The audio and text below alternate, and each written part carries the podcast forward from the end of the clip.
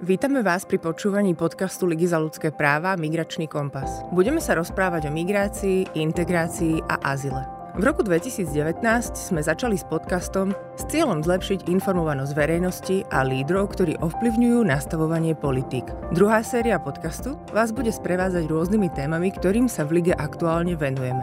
Spolu s odborníkmi a odborníčkami sa na nich pozrieme viac zblízka. Niektoré epizódy podcastu vám prinesú priamo hlas našich zaujímavých susedov a susediek z cudziny, ktorí sa na Slovensku usadili. Dobrý deň, Milé poslucháčky a milí poslucháči, volám sa Barbara Mešová, som riaditeľka Ligy za ľudské práva a budem vás prevádzať dnešnou epizódou podcastu Migračný kompas s názvom Ako nestratiť dieťa cudzinca v slovenskej škole. Mojou dnešnou hostkou bude Elena Galová Kríglerová, sociologička a riaditeľka Centra pre výskum etnicity a kultúry. Vítaj, Elka. Dobrý deň, pozdravujem, ďakujem za pozvanie. Budeme sa rozprávať o deťoch cudzincov, ktoré navštevujú jasle, materské školy, základné a stredné školy v našich mestách či obciach. Príchod do novej školy je pre deti stresujúci nielen kvôli novému prostrediu, učiteľom a kolektívu spolužiakov, ale v prípade detí cudzincov často aj kvôli jazykovej bariére a interkultúrnym rozdielom. Všetky tieto faktory sú veľkou výzvou nielen pre samotného žiaka či žiačku, ale aj pre jeho rodičov a najmä, najmä pre školu samotnú a jej pedagogičky a pedagógov. Zriadovateľmi mnohých týchto škôl sú samozprávy. V projekte Capacity, ktorý sme v partnerstve so samozprávami realizovali ostatné 3 roky, bolo Centrum pre výskum etnicity a kultúry spolu s nadáciou Milana Šimečku expertnou organizáciou, ktorá sa osobitne venovala kompetenciám samozpráv v oblasti vzdelávania detí cudzincov. Prostredníctvom tréningu poskytovali pedagogickým zamestnancom základných a materských škôl informácie o tom, ako s týmito výzvami pracovať, aké nástroje majú k dispozícii a učili sa, ako pritom využívať zručnosti interkultúrnej komunikácie. Elena, aby sme si to najprv objasnili, prečo sa ideme o tejto téme rozprávať? Vzťahuje sa na deti cudzincov povinná školská dochádzka podľa slovenských zákonov? Áno, je to tak. Podľa slovenského školského zákona na všetky deti cudzincov, teda tie, ktoré majú povolenie na pobyt na, na Slovensku, ale aj na deti azylantov alebo žiadateľov o azyl, ale aj na, deti, na maloleté deti bez prievodu, platí povinno, povinná školská dochádzka úplne rovnako ako na deti občanov Slovenskej republiky. Čo je na jednej strane veľmi dobré, lebo je to taký eh, veľmi dôležitý nediskriminačný prístup. Školský zákon hovorí o tom, že sa deťom, týmto deťom poskytuje vzdelávanie za tých istých podmienok ako eh, deťom občanov. Na druhej strane je to ale trošku komplikovanejšie, pretože ako nám je pravdepodobne všetkým jasné, tieto deti potrebujú aj trošku špecifickejší prístup, ako len také isté podmienky, ako majú ostatné deti. Ale v princípe, keď sa pýtaš na to, že či majú e, to isté právo na vzdelávanie, tak áno. Uh-huh. Čiže oni, keď sa ocitnú na území Slovenskej republiky, tak musia byť tie deti nejakým spôsobom umiestnené do školy. Nevždy je to na začiatku školského roka. Ako je to vlastne s umiestnením dieťaťa cudzinca do slovenskej školy? Za akých podmienok teda na Slovensku študujú? Keď ich, ako ich vlastne zaradzujú do jednotlivých ročníkov? V podstate zákon hovorí o tom, že je táto zodpovednosť na pleciach rodičov. To znamená, že rodičia by mali prihlásiť svoje dieťa do školy a tým, že je povinná školská dochádzka, tak základná škola by mala tieto deti prijať. Väčšinou, ak majú tieto deti trvalý pobyt, tak sa určuje spádová škola podľa trvalého pobytu. Avšak vieme, že mnoho cudzincov na Slovensku nemá trvalý pobyt, má len prechodný pobyt. V tom prípade okresný úrad stanovuje spádovú školu. Čiže v prípade základných škôl sa tieto deti by mali dostať do škôl. Nie je to vždy ale úplná samozrejmosť, pretože tým, že to leží na pleciach rodičov, nie všetci možno vedia, aké sú pravidlá, ako deti zapísať do školy, kam sa obrátiť. Obvykle e, túto povinnosť alebo toto riešia samozprávy, ktoré sú zriadovateľia, ktoré robia aj tzv. vyhľadávaciu činnosť. Oni majú matričné záznamy o tom, že ktoré deti majú nastúpiť do základnej školy a keď neprídu tieto deti na zápis, tak ich e, samozpráva výzve. V prípade detí cudzincov to ale samozrejme môže byť komplikovanejšie, lebo keď sa nenarodili na Slovensku, tak oni v tých matričných záznamoch ne, e, nefigurujú. To znamená, že nám chýba ako keby e, nejaká spolupráca s úradom cudzi, e, hraničnej cudzineckej policie, ktorá by poskytovala dáta aj samozprávam o tom, že ktorým deťom vo veku povinnej školskej dochádzky udelila pobyt. Čiže toto by veľmi pomohlo. A nám sa dokonca aj ukázalo v minulosti, keď sme robili výskum na túto tému, že deti s povolením na pobyt, ktoré majú ktoré e, sú v štatistikách cudzineckej policie, je oveľa viac ako deti, ktoré sú zapísané na slovenských základných školách. Niektoré z nich možno, že nie sú na území Slovenskej republiky, napriek tomu, že majú povolený pobyt, ale je možné, že niektoré deti aj nemáme vlastne v školskom systéme. Čiže toto by bolo veľmi dobre riešiť, aby naozaj bolo naplnené ich právo na vzdelávanie. Mm-hmm. A keď ich teda zaradzujú do ročníka, predpokladám, že teda mm, mm, prídu s vysvedčením a podľa toho ich zaradia do príslušného ročníka, ale tak asi nevždy úplne zodpovedajú tie možno aj systémy rozdelenia do jednotlivých ročníkov alebo počty ročníkov pri tej školskej dochádzke v zahraničí s tou našou. Ako sa vlastne deje toto, že kde sú zaradené do toho istého ročníka alebo môže to byť prispôsobené kvôli tej neznalosti slovenského jazyka aj inak? No toto je e, trošku e, aj také nejasné v legislatíve, lebo tá hovorí o tom, že deti by mali byť zaradené do ročníka e, podľa úrovne ovládanie jazyka a vzdelania, ktoré dosiahli v predchádzajúcej škole v zahraničí. Čo sa však niekedy ťažko dá zistiť a, a niekedy je aj veľký problém v tom, že práve kvôli tomu, že deti neovládajú dobre slovenský jazyk, tak bývajú zaradené do oveľa nižších ročníkov, ako uh, vekovo zodpovedajú. To znamená, že sa môže stať, že 12-13 ročné dieťa býva zaradené aj do prvého alebo druhého ročníka, čo je pre, pre tieto deti veľmi náročné a aj my, aj iné organizácie apelujeme na to, aby sa tak nedialo, aby sa robili skôr iné kompenzačné opatrenia, aby tie deti mohli chodiť do triedy s rovesníkmi. Mm-hmm. Tak to sa asi potom dotýkame už nejakých takých osobitných potrieb dieťaťa, alebo mm, cudzinca, lebo ty si spomínala, že študujú teda za rovnakých podmienok, ale asi zrejme, keď teda neovládajú tú slovenčinu poriadne, alebo musíme posúdiť úroveň ich vzdelania, tak majú aj nejaké osobitné potreby. Prípadne sa možno dá hovoriť aj o nejakých osobitných potrebách jeho rodičov v porovnaní pri, tým, pri tej integrácii slovenského dieťaťa do školy. No, keď si to pozrieme z pohľadu toho rodiča alebo dieťaťa, keď si predstavíme, že prichádza do, do novej školy, tak si musíme uvedomiť, že jednak to školské prostredie môže byť veľmi, veľmi odlišné od toho, čo poznali vo svojej krajine pôvodu. Všetky pravidlá, to, ako funguje zápis do školy, to, ako funguje, ja neviem, aj zvonenie, alebo ako fungujú hodiny, kde je školská knižnica, to sú všetko Eh, pravidlá, ktoré sú absolútne odlišné od toho, eh, čo oni mohli poznať vo svojej krajine pôvodu. A my, keď eh, dávame svoje deti do školy, tak tiež sme už absolvovali ten vzdelávací systém. Vieme, ako škola funguje, vieme, že máme prestávky, že máme napríklad telesnú výchovu, na ktorú sa treba prezliekať, že máme školské jedálne.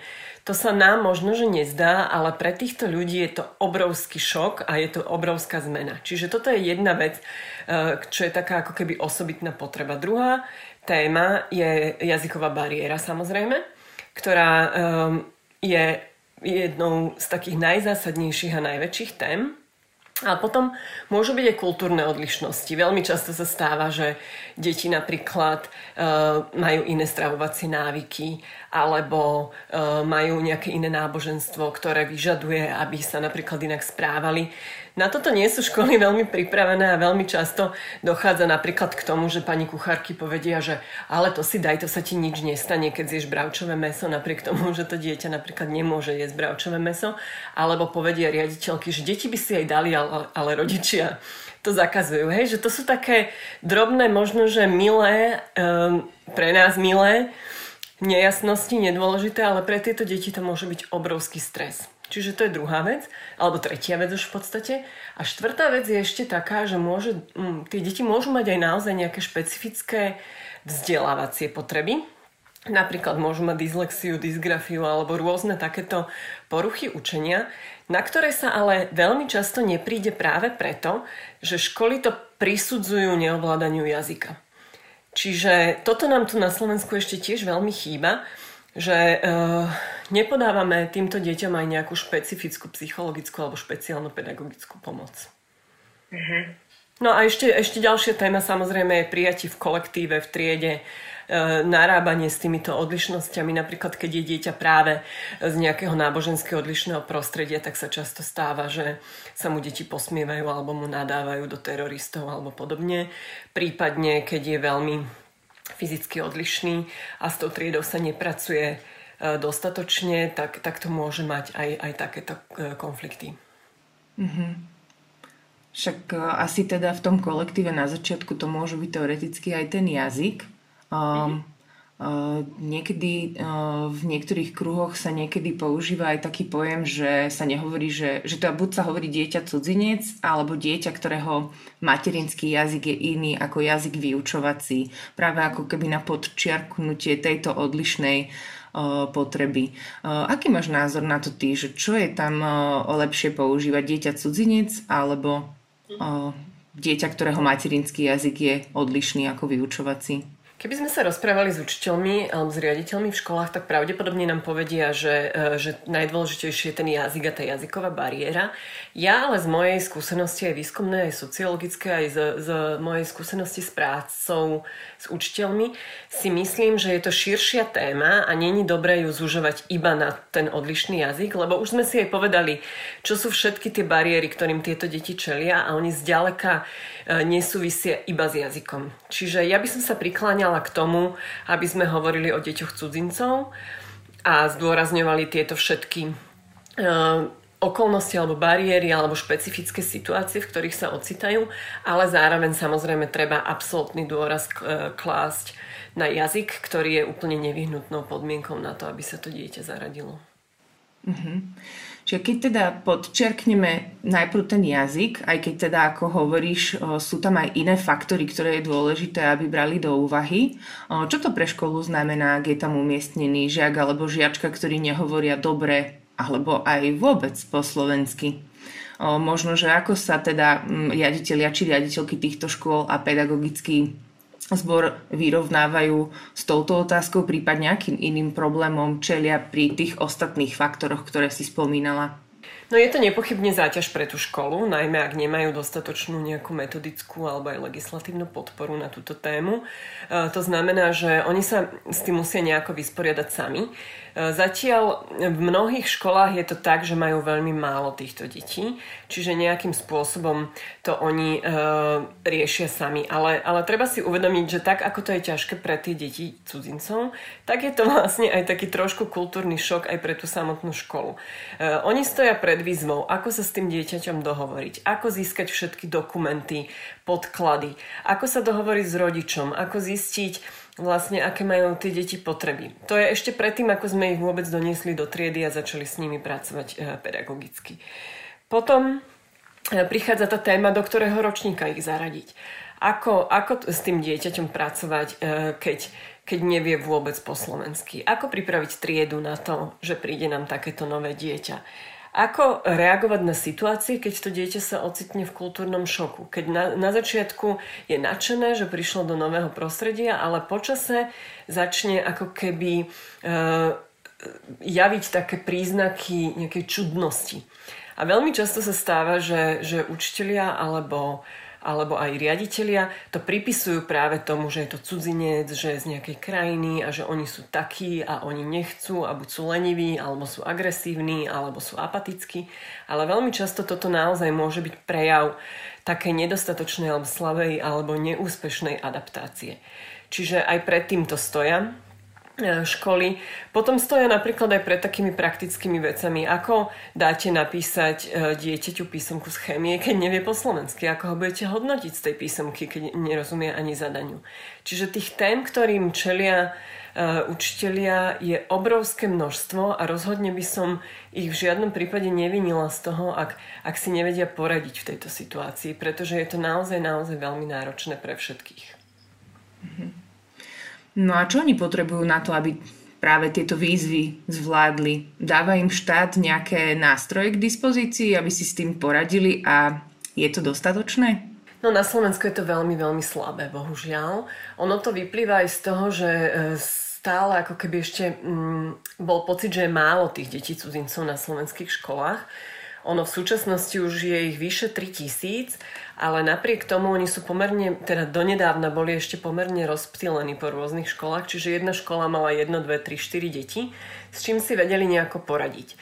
Ale e, tým pádom ten štát nejako necítil nejaký tlak veľký na to, aby, aby vytváral podporné nástroje. Existuje možnosť poskytovania jazykových kurzov, ktoré prepláca štát a e, je možné, aby si školy o nich žiadali na okresnom úrade v sídle kraja. Ale e, čo máme my informácie, nie je úplne dostatočné sú tieto prostriedky a vlastne tie kurzy si musí zabezpečiť škola. Čiže niektoré, niektoré to robia tak, že doučujú pani učiteľky slovenčiny alebo, alebo nejaké iné vo svojom voľnom čase alebo v rámci krúžkov. Jednoducho nie je tam taká systematická výučba tej slovenčiny, čo všetci vieme, že aj ako sme hovorili, že sú to deti s iným materinským jazykom, tak vlastne oni by mali dostávať veľmi silnú jazykovú podporu toho vzdelávania slovenčiny ako in, ako druhého jazyka, lebo to nie je pre nich materinský jazyk. Oni keď sa začnú učiť slovenčinu tak, ako sa učia slovenské deti, tak sa ju nikdy nemôžu naučiť veľmi dobre. Tam samozrejme je veľký rozdiel v tom, že či prídu do prvého ročníka, ak prídu hneď do prvého ročníka, tak je to veľmi jednoduché aj pre pani učiteľky, tieto zvládajú dobre, ale keď vám príde dieťa do 6. 7. ročníka na druhý stupeň, tak to býva obrovský problém. Čiže Čiže to jazykové vzdelávanie je veľmi, veľmi slabé a potom, potom chýba aj taká metodická podpora v tom, ako vlastne už pracovať s tým dieťaťom, ktoré nepozná ten vzdelávací systém, ktoré má všetky tie e, špecifické situácie, o ktorých sme hovorili. A my to na Slovensku máme ešte veľmi, veľmi slabé. Keď si to porovnáme s Českou republikou, tak oni už majú napríklad aj e, povinnosť toho, aby, aby deti vyšetrila poradňa e, špeciálno-pedagogická alebo psychologická. To znamená, že s tým dieťaťom sa pracuje od začiatku, kdežto my na Slovensku toto vôbec nemáme. Tieto deti dokonca nemajú nárok ani na asistenta učiteľa, čo je veľký problém. Čiže si musia tie učiteľky, učitelia pomáhať ako vedia. Ale treba zase povedať, že štátny pedagogický ústav tento rok začal intenzívne na tejto téme pracovať pod vedením pani riaditeľky Mirky Hapalovej a e, veľmi si uvedomujú túto tému, uvedomujú si, že počet detí cudzincov narastá a viem, že chystajú veľk, veľký systém podporný práve pre tieto deti. Takže tam máme taký veľký optimizmus, že by sa mohlo toto posunúť tento rok už konečne ďalej. Mm-hmm. Vy tiež organizujete nejaké tréningy pre zamestnancov škôl, možno ako sa vysporiadavať s týmito výzvami, aj čo som spomínala v úvode. Sú už aj dnes školy, pre ktoré toto predstavuje takú zásadnú výzvu, že veľká časť ich žiakov pochádza zo zahraničia, lebo väčšinou si teraz spomínala tie školy, že tam to nie je až taký problém, keď je to zo pár žiakov, ale máme aj také školy, kde už je to celkom akože početná výzva. A ešte teda doplňujúca otázka, máme aj nejaké pozitívne príklady, ako si s tým na Slovensku poradili? Ja si pamätám aj e, taký dosť veľký vývoj v tejto téme, pretože my sa jej venujeme už viac ako 10 rokov. A ešte pred tými 10 rokmi, keď sme ponúkali takéto školenia e, rôznym školám, tak e, málo kto chcel na takéto tréningy prísť, mali pocit, že to vôbec nie je téma. Dokonca aj dodnes sa nám to ešte stáva a to je niečo, čo vlastne, na čo som chcela poukázať, že školy si aj myslia, že tú situáciu zvládajú, ale neuvedomujú si rozsah tej, tej špecifickej situácie, v ktorej tie deti cudzincov sú. Čiže my, keď ich aj zavoláme na takýto interkultúrny tréning, tak oni prichádzajú na ňo s takým pocitom, že vlastne to nepotrebujú a potrebujú iba vedieť, ako je to s tou legislatívou, ako potrebujú zaradiť dieťa do, do správneho ročníka, ako ho hodnotiť. Ale keď sa rozprávame presne o tých témach jazykovej bariéry, kultúrneho šoku, toho, ako deti zvládajú tieto nové situácie, tak veľmi často tie učiteľky sa držia po dvoch dňoch za hlavy a hovoria, že si to nikdy neuvedomili. A že určite budú odporúčať takéto tréningy aj ďalším školám, pretože e, je veľmi dôležité si uvedomovať celú tú šírku tej témy. Ale čo sa veľmi výrazne mení v poslednej dobe je napríklad Bratislava, kde e, výrazne, výrazne narastá počet cudzincov a kde narastá aj počet detí cudzincov a tam vyslovene žiadajú takéto tréningy, pretože, a to je ten rozdiel, začínajú mať vysoký počet detí mm, cudzincov v triedach a vtedy to už začína byť problém. Keď máte to dieťa jedno alebo dve, tak tie pani učiteľky si s tým nejakým spôsobom poradia. Ale ako náhle ich máte 5, 6, 7 a každé je z inej krajiny, každé má inú e, rodinnú situáciu, každé je z inej kultúry, tak vtedy to už začína byť veľmi náročné pre tie samotné učiteľky. Len ono je to potom už dosť neskoro, keď to začnú vtedy riešiť, preto my sa im snažíme povedať, že je dobre sa na to pripravovať už skôr, pretože pravdepodobne ten počet detí budú mať vyšší. A keď si sa pýtala e, na tie pozitívne príklady, tak veľmi pozitívny príklad a úplne náhodný, bez akékoľvek systémovej štátnej podpory je taká rómska pani učiteľka v Krupine, pani Erika Bartošová, ktorá už pred desiatimi rokmi sa jej v triede ocitlo dievčatko z Číny, a, a ona aj tým, že sam, sama je Rómka, tak, tak pochopila e, tú situáciu, že v akej sa ocitlo to dievča, ktoré prišlo z obrovskej krajiny a ocitla sa v Krupine, tak ona jej sama vypracovala slovník, jazykový kurz, oblepila celú školu slovenskými názvami, že to sú schody, to je šatňa to, a, a čo ešte urobila? Čo bolo úplne, áno, čo bolo navyše tak bolo, že ona to urobila aj po čínsky. To znamená, že všetky deti v tej škole sa naučili všetky tieto slova po čínsky a toto dievčatko sa ich naučilo po slovensky a to bolo obrovský faktor zbližovania. Takže takáto, takáto Erika Bartošová bez akejkoľvek podpory štátu dokázala vlastne tomu dievčatku z Číny fantasticky pomôcť a neviem, ako by to dieťa dopadlo bez nej. A neviem ani, koľko takýchto detí chodí na slovenské školy a nemajú takúto podporu takýchto učiteľiek. Takže toto je práve o tom, že mali by sme apelovať na štát, aby mm, metodickú podporu deťom, ale aj samotným učiteľkám a učiteľom poskytoval. Mm-hmm. Čiže osobitne hlavne týmto pedagógom alebo pedagogičkám chýba tá metodická podpora, možno nejaké materiály a publikácie, aby teda vedeli jednak na čo sa pripraviť, ale už asi aj ako pracovať s tým uh, dieťaťom. A keď hovoríš, že teda toto veľmi ešte zatiaľ k dispozícii jednak zo strany toho štátu neexistuje, tak buď si niekto vypomáha ako pani uh, učiteľka Skrupiny uh, svoj pomocne, alebo teda dohľadávaním nejakých informácií kde sa dajú takéto možno nejaké materiály dohľadať pre učiteľov dnes, pokiaľ to teda zatiaľ ešte neponúka aj samotný štát? Máme nejaké dobré takéto príklady, kde by to mohli učitelia hľadať, možno napríklad aj v našom projekte, čo sme realizovali v tom Capacity, alebo vo vašich nejakých odborných publikáciách, prípadne na stránkach nejakých iných subjektov?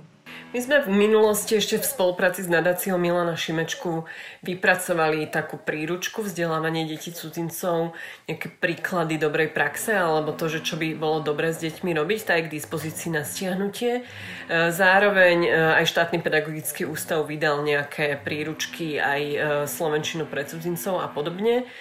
My sme v rámci projektu Capacity vypracovali také desatora o tom, že na čo pamätať keď e, k nám príde dieťa cudzincov alebo zároveň sú tam aj nejaké legislatívne úpravy, čiže aby sa vedeli zorientovať školy. Ale myslím si, že veľmi dobré a to, kam sa dá siahnuť, ak ste učiteľka alebo učiteľ takéhoto dieťaťa, sú české, české stránky alebo české organizácie, ktoré sú kultúrne aj tým systémom vzdelávania veľmi podobné a oni sú o niekoľko desiatok rokov popredu. Napríklad taká organizácia META, v Prahe, ktorá sa práve zaoberá interkultúrnym vzdelávaním. Oni vydali aj mnohé príručky, alebo um, existuje aj uh, príručka Nový žák, Nový žák cizinec v mé tříde, kde sú tiež mnohé, mnohé také za, zaujímavé princípy alebo nápady, ako s týmito deťmi pracovať. A určite na týchto stránkach uh, by našli, našli záujemcovia, záujemkyne veľa ďalších, ďalších možností. Na Slovensku je to bohužiaľ ešte stále pomerne slabé. Mm-hmm. No v súčasnosti teda samotné aj to vzdelávanie a jeho a dopad pandémie na vzdelávanie dosť rezonuje v spoločnosti. Um, aký dopad má pandémia, ja neviem, zrušenie toho prezenčného vyučovania, jeho nahradenie online vyučovaním na výučbu práve detí cudzincov? Fatálny. Absolútne nie. Tak ako sme si, keď sme si vlastne povedali, že čomu všetkému čelia, čelia tí deti, keď prídu do školy, tak v tej škole aspoň je nejaká pani učiteľka, ktorá, to, ktorá sa toho dieťaťa ujme a nejako tú situáciu vyrieši. Keď si predstavíme, že to dieťa je doma a e, vzdelávanie prebieha ak vôbec online, tak my sme robili aj počas pandémie v rámci projektu Capacity taký mikrovýskum o tom, že ako sa vôbec komunikuje s týmito deťmi a ukázalo sa, že prakticky vôbec. Mnohé deti sa stratili z dohľadu škôl. Mnohé školy komunikujú iba mailami alebo cez EduPage alebo cez online vzdelávanie po slovensky. Ak deti cudzincov nerozumejú, e, zase nevyznajú sa v tom celom systéme. My všetci, čo máme deti, vieme, aké to bolo obrovsky náročné sa vôbec zorientovať v tom, kde sú zadania. Niečo bolo v maili, niečo bolo v EduPage, niečo bolo v MS Teams a všetko e, bolo proste pre všetkých náročné. Predstavme si, aké náročné to musí byť pre rodičov aj samotné deti cudzincov, ktorí nepoznajú ten vzdelávací systém dobre a ani nevedia dobre po slovensky. Čiže nemáme na to silné dáta, ale je vysoko pravdepodobné, že podobne ako mnohé napríklad rómske deti, tak aj deti cudzincov absolútne vypadli tento rok zo vzdelávacieho systému. A pokiaľ neboli osvietené učiteľky, alebo nemali vytvorené nejaké mechanizmy, ako s týmito deťmi komunikovať a pracovať, tak je možné, že tieto deti sa naozaj vôbec nevzdelávajú. Hmm. Tak eh, no to znie ako naozaj, že uh, taký uh, nepríjemný dopad celej tento pandémie, ako hovorí, že vyslovene, že tieto deti to môže vyčleňovať. Uh-huh. Ale je to aj taký apel, že aby sme si uvedomili, že uh, nemôžeme to nechávať iba na pleciach učiteľiek a učiteľov, lebo môže nastať situácia, kedy ani oni si nebudú vedieť pomôcť. A nedá sa, e, vieme o učiteľkách, ktoré to robia mimo svojej pracovnej e, činnosti. Táto pani Bartošová, o ktorej som hovorila, ona s tým dievčatkom chodila po krupine a ukazovala jej, že čo kde je mimo školy. To nemôžeme čakať od všetkých učiteľov, aby robili pre deti cudzincov. Preto naozaj potrebujeme systémovú pomoc zo strany štátu, potrebujeme dobré nástroje. Ale to, to nie je negatívne, to je niečo, čo je iba taká výzva, že poďme to spoločne robiť. Je tu mnoho organizácií, ktoré to robiť vedia. E, spomínala som ten štátny pedagogický ústav, ktorý to robiť chce. Takže myslím si, že tá situácia je dobrá v tom, že uh, už sa to začína ako keby dobre nastavovať. Už to treba len dotiahnuť. Ale to je podobné ako v mnohých oblastiach v školstve, že sa veci nedoťahujú a práve potom vyskakujú takéto problémy, ako pri mnohých iných deťoch.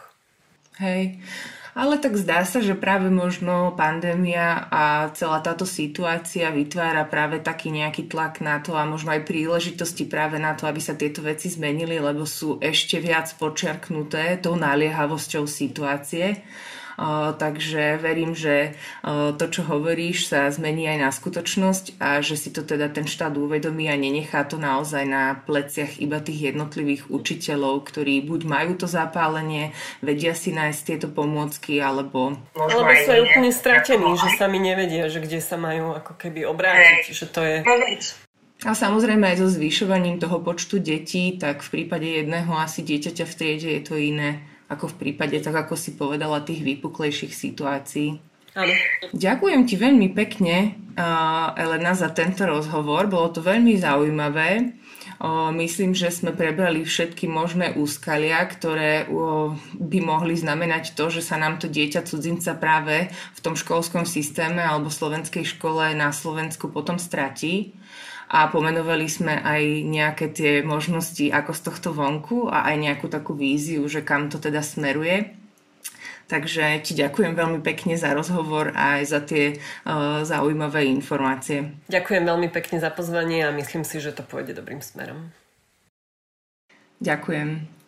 Uh, toto bol podcast Migračný kompas. Rozprávali sme sa s Elenou Galovou Kriglerovou, riaditeľkou Centra pre výskum etnicity a kultúry o deťoch cudzincoch v našich školách a o výzvach, ktorým po príchode do novej školy čelia.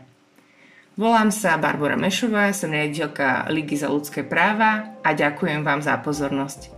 Táto epizóda podcastu Migračný kompas vznikla v rámci projektu Capacity, ktorý je spolufinancovaný Európskou úniou z Fondu pre azyl, migráciu a integráciu, Fondy pre oblasť vnútorných záležitostí. Podcast Migračný kompas vám prináša Liga za ľudské práva. Viac o jej činnosti nájdete na jej web stránke www.hrl.sk alebo na sociálnych sieťach Facebooku, Instagrame, LinkedIne alebo na našom YouTube kanáli.